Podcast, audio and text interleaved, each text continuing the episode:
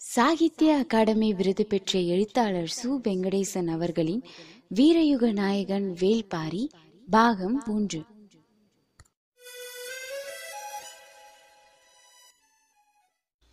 அத்தியாயம் நான்கு.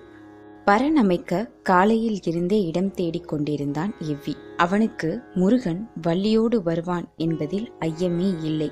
நேற்றே முருகன் அழைத்த இடத்துக்கு வள்ளி சென்றிருக்கிறாள். ஒருமுறை முருகனின் பின்னால் சென்றால் பிறகு காலம் முழுவதும் சென்று கொண்டே இருக்க வேண்டியதுதான். அதற்கு சிறந்த உதாரணமே நான் தான் என்று நினைத்து கொண்டான். இன்று வள்ளியுடன் தான் முருகன் வருவான். ஆனால் மீண்டும் அதே மரத்தை பார்க்க ஏன் அழைத்து போனான் என்பதுதான் விளங்கவில்லை. என சிந்தித்தபடியே பரநமைக்க ஏதுவான இடம் தேடிக்கொண்டே இருந்தான். பச்சை மலையில் யானை பள்ளத்தின் தென் திசையில் இருந்த முகட்டில் ஒரு வேங்கை மரம் தனித்து நின்றிருந்தது.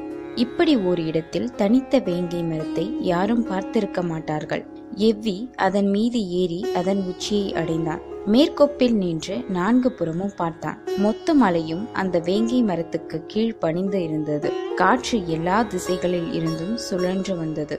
தனது வேகத்துக்கு ஏற்ப வேங்கை மரத்தை விரல்களால் கோதி இசை கூட்டிச் சென்றது காற்று. இன்று முருகனுக்கும் வள்ளிக்கும் தலைநாள் இரவு. குறிஞ்சி நிலத்தின் பேரழகே இந்த நாளுக்காக வடிவமைக்கப்பட்டதுதான்.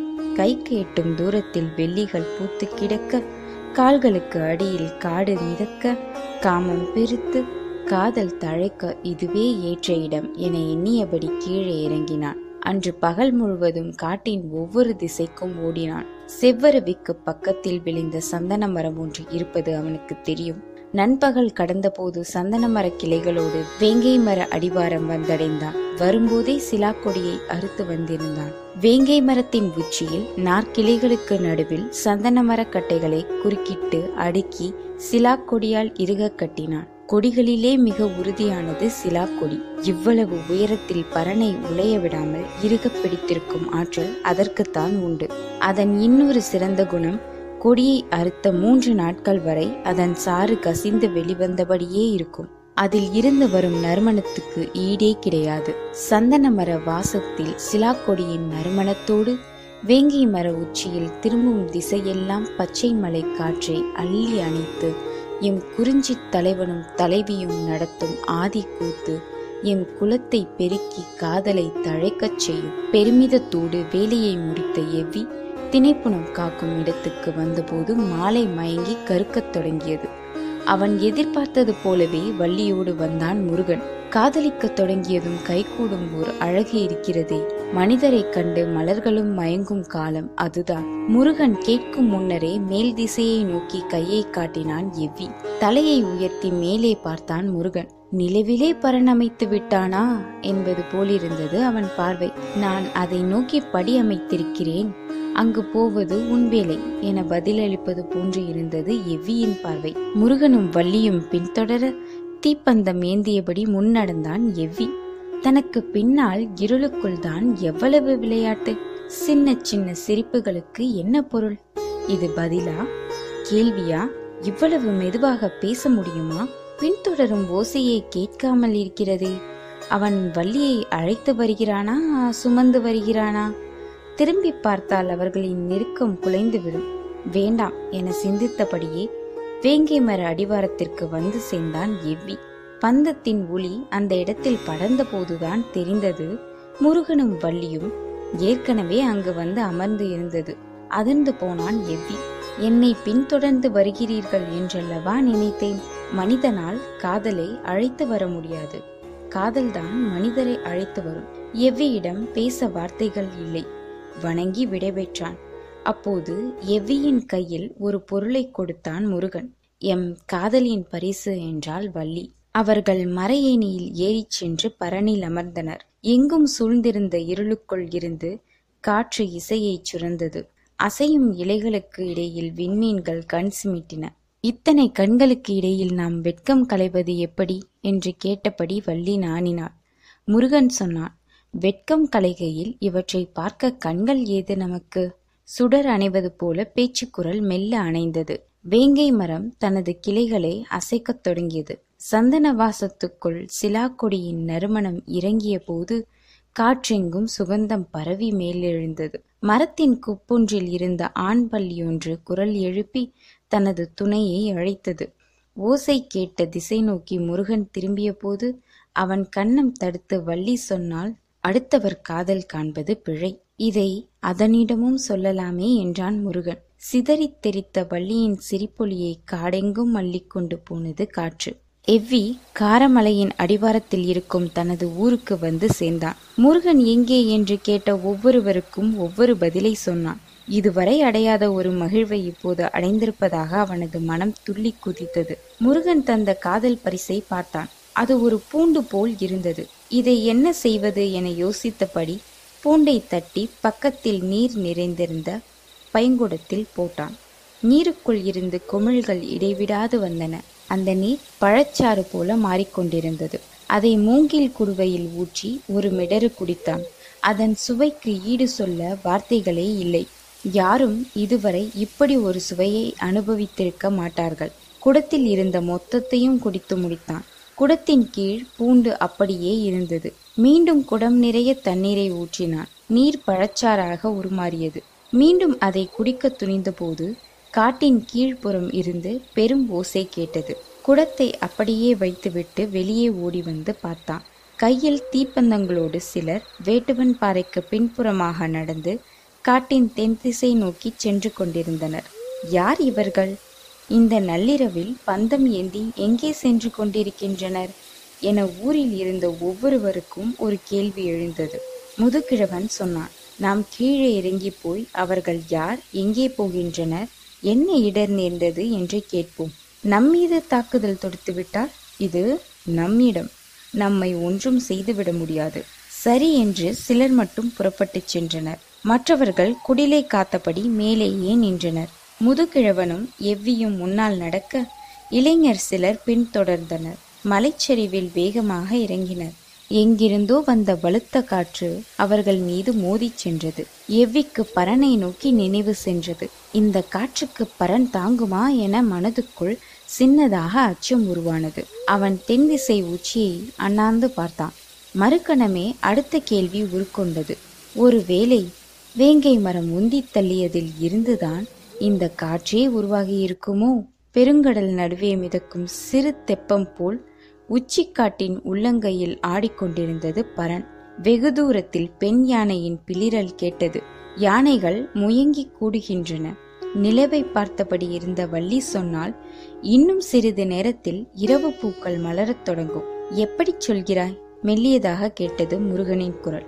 பூவின் மேலிதழ் விலகத் தொடங்கி மூன்றாம் நாழிகை முடியப் போகிறது. நாம் பரன் ஏறத் தொடங்கும் போதேவா? இல்லை. நீங்கள் ஆண் பள்ளியின் அழைப்பை கேட்டு திரும்பிய போது நீ எந்த மலரைச் சொல்கிறாய்? மலர்களில் ஏது வேறுபாடு? எல்லா மலர்களும் ஒரே இனம்தான் பெண் இனம். இரவு மலர்கள் மலரத் தொடங்கின. திசையெங்கும் புதிய நறுமணம் படர்ந்தது. மூங்கில் அடர்ந்த கீழ் திசையில் இருந்து குழல் இசையை காற்று அள்ளி வந்தபோது அதனோடு காதலின் உயிரோசையும் இணைந்தது. வேங்கை மரம் நிலை கொள்ளாமல் ஆடியது. தீப்பந்தம் ஏந்தி கடுங்குரலோடு சென்று கொண்டிருந்தவர்களை வேடர்குல முதுகிழவன் மறித்துக் கேட்டான். எங்கே போகிறீர்கள்? முதுகிழவனின் கேள்விக்கு பெருங்குரலில் பதில் சொன்னான் ஒருவன். நாங்கள் கொடிக்குளத்தை சேர்ந்தவர்கள். பச்சை மலையின் ஈரடுக்கின் கீழ் இருக்கிறோம். எங்களின் குலமகள் வள்ளியை காணவில்லை. நேற்று காலை குடில் விலகி தினைப்புலம் காக்கச் சென்றாள். ஆனால் அவள் பரனுக்கு போகவில்லை. எங்கே போனாள் என அவளின் தோழிகளுக்கும் தெரியவில்லை. அவர்களாக தேடி பார்த்துவிட்டு மாலையில்தான் எங்களிடம் வந்து சொன்னார்கள். அப்போது முதல் நாங்கள் தேடி வருகிறோம். எங்கேயும் காணவில்லை. கீழ் திசைக்கு ஒரு குழு சென்றுள்ளது. நாங்கள் யானை பள்ளம் நோக்கி போகிறோம் என்றார் எவ்விக்கு அப்போதுதான் ஆபத்து புரிந்தது. இவர்களை அந்த பக்கம் போக விடக்கூடாது என யோசிக்கையில் முதுகிழவன் இந்த பெருங்காட்டில் நீங்கள் மட்டும் எப்படி தேடுவீர்கள்? நாங்களும் உடன் வருகிறோம். ஆளுக்கொரு பக்கமாக தேடுவோம் என்றார். ஆபத்து பேராபத்தாக மாறியதை எவ்வி உணர்ந்தான் என்ன செய்யலாம் என யோசிப்பதற்குள் முதுகிழவன் ஏன் நிற்கிறீர்கள்? புறப்படுங்கள் என்று சொல்லி அவர்களோடு நடக்கத் தொடங்கினார். சற்று நில்லுங்கள்.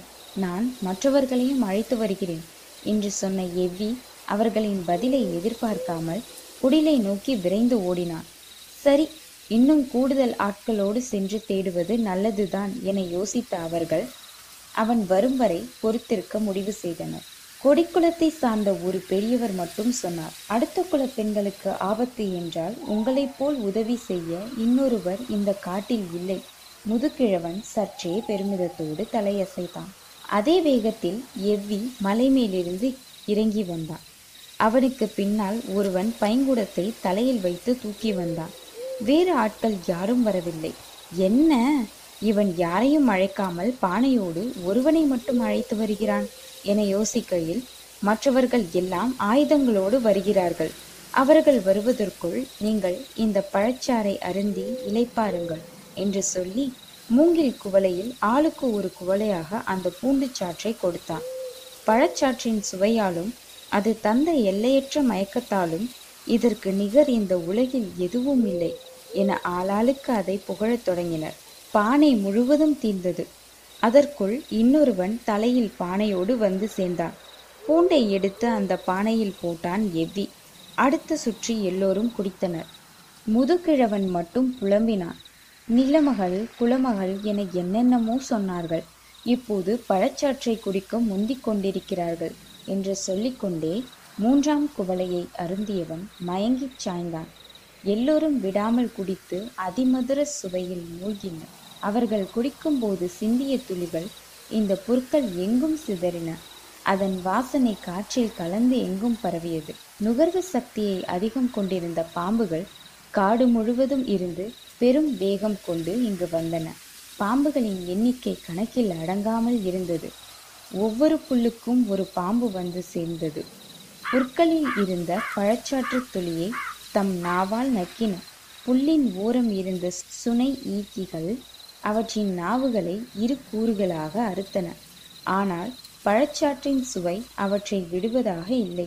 மீண்டும் நக்கின அடித்தொண்டை வரை நாக்கு இரு கூறுகளாக பிளந்தது. எல்லா பாம்புகளுக்கும் நாக்குகள் இரு கூறுகளாயின. அன்றிலிருந்து இந்த பொருட்கள் நாக்கருத்தான் பொருட்கள் ஆயின. கதையை சொல்லியபடி நீலன் முன்னோக்கி நடந்து கொண்டிருந்தான். பின்தொடர்ந்து வந்து கொண்டிருந்த கபிலருக்கு கண் கட்டுவது போல் இருந்தது. எங்கும் இருள் அடர்ந்தது. நீலன் இருளுக்குள் கொஞ்சம் கொஞ்சமாக மறைந்தான். கபிலருக்கு மீண்டும் நினைவு திரும்பிய போது மறுநாள் பிற்பகல் ஆகியிருந்தது நடந்த கலைப்பை மீறி பசி அவரை எழுப்பியது. சாணத்தால் மெழுகப்பட்ட ஒரு குடிலில் இருந்த மரப்படுக்கையின் மேல் அவர் படுக்க வைக்கப்பட்டிருந்தார். கண் விழித்து எழுந்தவருக்கு தான் எங்கிருக்கிறோம்? என்பது குழப்பமாக இருந்தது. இது எந்த இடம்? இங்கே எப்படி நான் வந்தேன்? என்று கேள்விகள் எழுந்தபடி இருந்தன. அவரது வலது காலில் பச்சிலை கொண்டு கட்டு போடப்பட்டிருந்தது. வீட்டு திண்ணையின் ஓரம் சிறுவர்கள் விளையாடிக் கொண்டிருந்தனர். சிறு பறையொன்றை கோலால் அடித்து ஒளி எழுப்பியபடி குறுக்கும் நெடுக்குமாக ஓடிக்கொண்டிருந்தனர். நேற்று தள்ளாடி தடுமாறி வந்தது இவர்தானா என்று ஒரு சிறுவன் கபிலரை பார்த்து கேட்டுவிட்டு ஓடினான். நான் எப்போது தள்ளாடி வந்தேன்? என யோசிக்கையில் சற்று குழப்பமாகவே இருந்தது.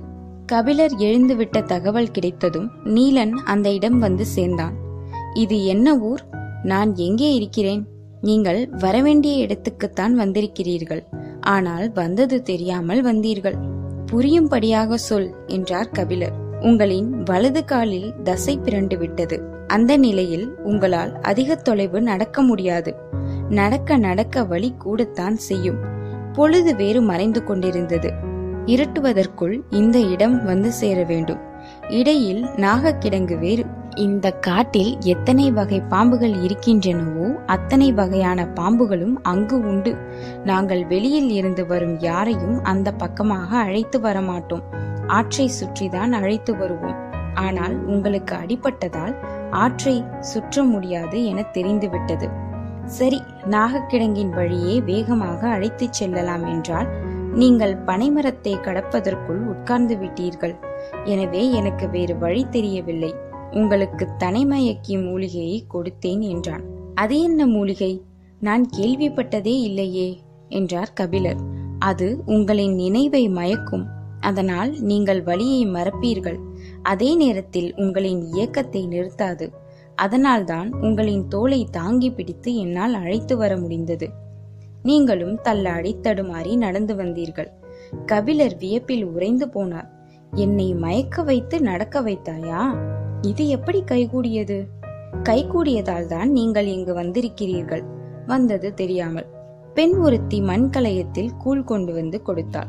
குடியுங்கள் நீங்கள் உணவருந்தி நாளாக போகிறது என்றான் நீலன். கூழ் முழுவதையும் குடித்த பிறகுதான் தெளிச்சி ஏற்பட்டது. அது என்ன பழச்சாறு? நேற்று ஒன்று சொன்னாயே பெயர் மறந்துவிட்டேன் என்றார் கபிலர்.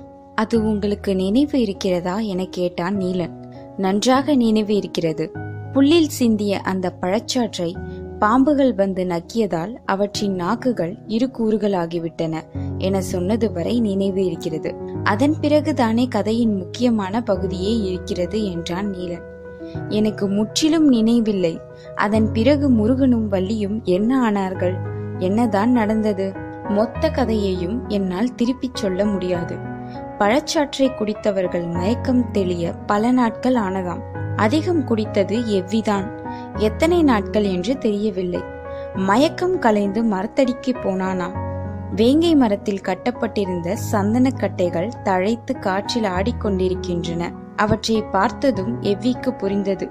புன்னகையோடு ஊர் திரும்பி விட்டான் முருகன் எங்கே? ஏன் அழைத்து வரவில்லை? என்று கேட்டதற்கு காதலை மனிதனால் அழைத்து வர முடியாது. காதல்தான் மனிதனை அழைத்து வரும் என்று சொல்லிவிட்டு அந்த பூண்டு சாற்றை அருந்த போய்விட்டான். நீண்ட நாட்களுக்கு பிறகு காட்டுக்குள் சந்தனவேங்கை மரங்கள் புதிதாக தலைத்திருப்பதாக சொன்னார்கள். அதன் பக்கத்திலேயே சிலாக்கொடியும் படர்ந்திருந்தது. எங்கு சந்தனவேங்கை இருக்கிறதோ அங்கு முருகனும் வள்ளியும் இருப்பதாக எங்கள் நம்பிக்கை.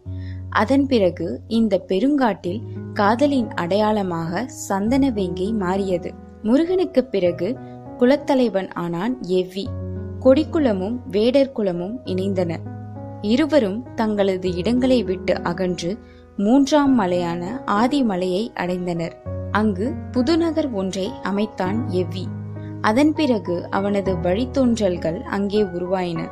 வேலிற்குலம் தழைத்தது. அந்த வழித்தோன்றலின் நாற்பத்தி இரண்டாவது தலைவன்தான் வேல்பாரி. இதுதான் வேல்முருகனில் தொடங்கி வேல்பாரி வரையிலான கதை. கதையை கேட்ட கபிலர் கூழ் குடித்த கலையத்தை நீண்ட நேரம் கையில் வைத்தபடியே அமர்ந்து இருந்தார். நான் இப்போது தனிமயக்கி மூலிகை எதுவும் தரவில்லையே என்று நீலன் சொன்னபோதுதான் வியப்பிலிருந்து மீண்டார்.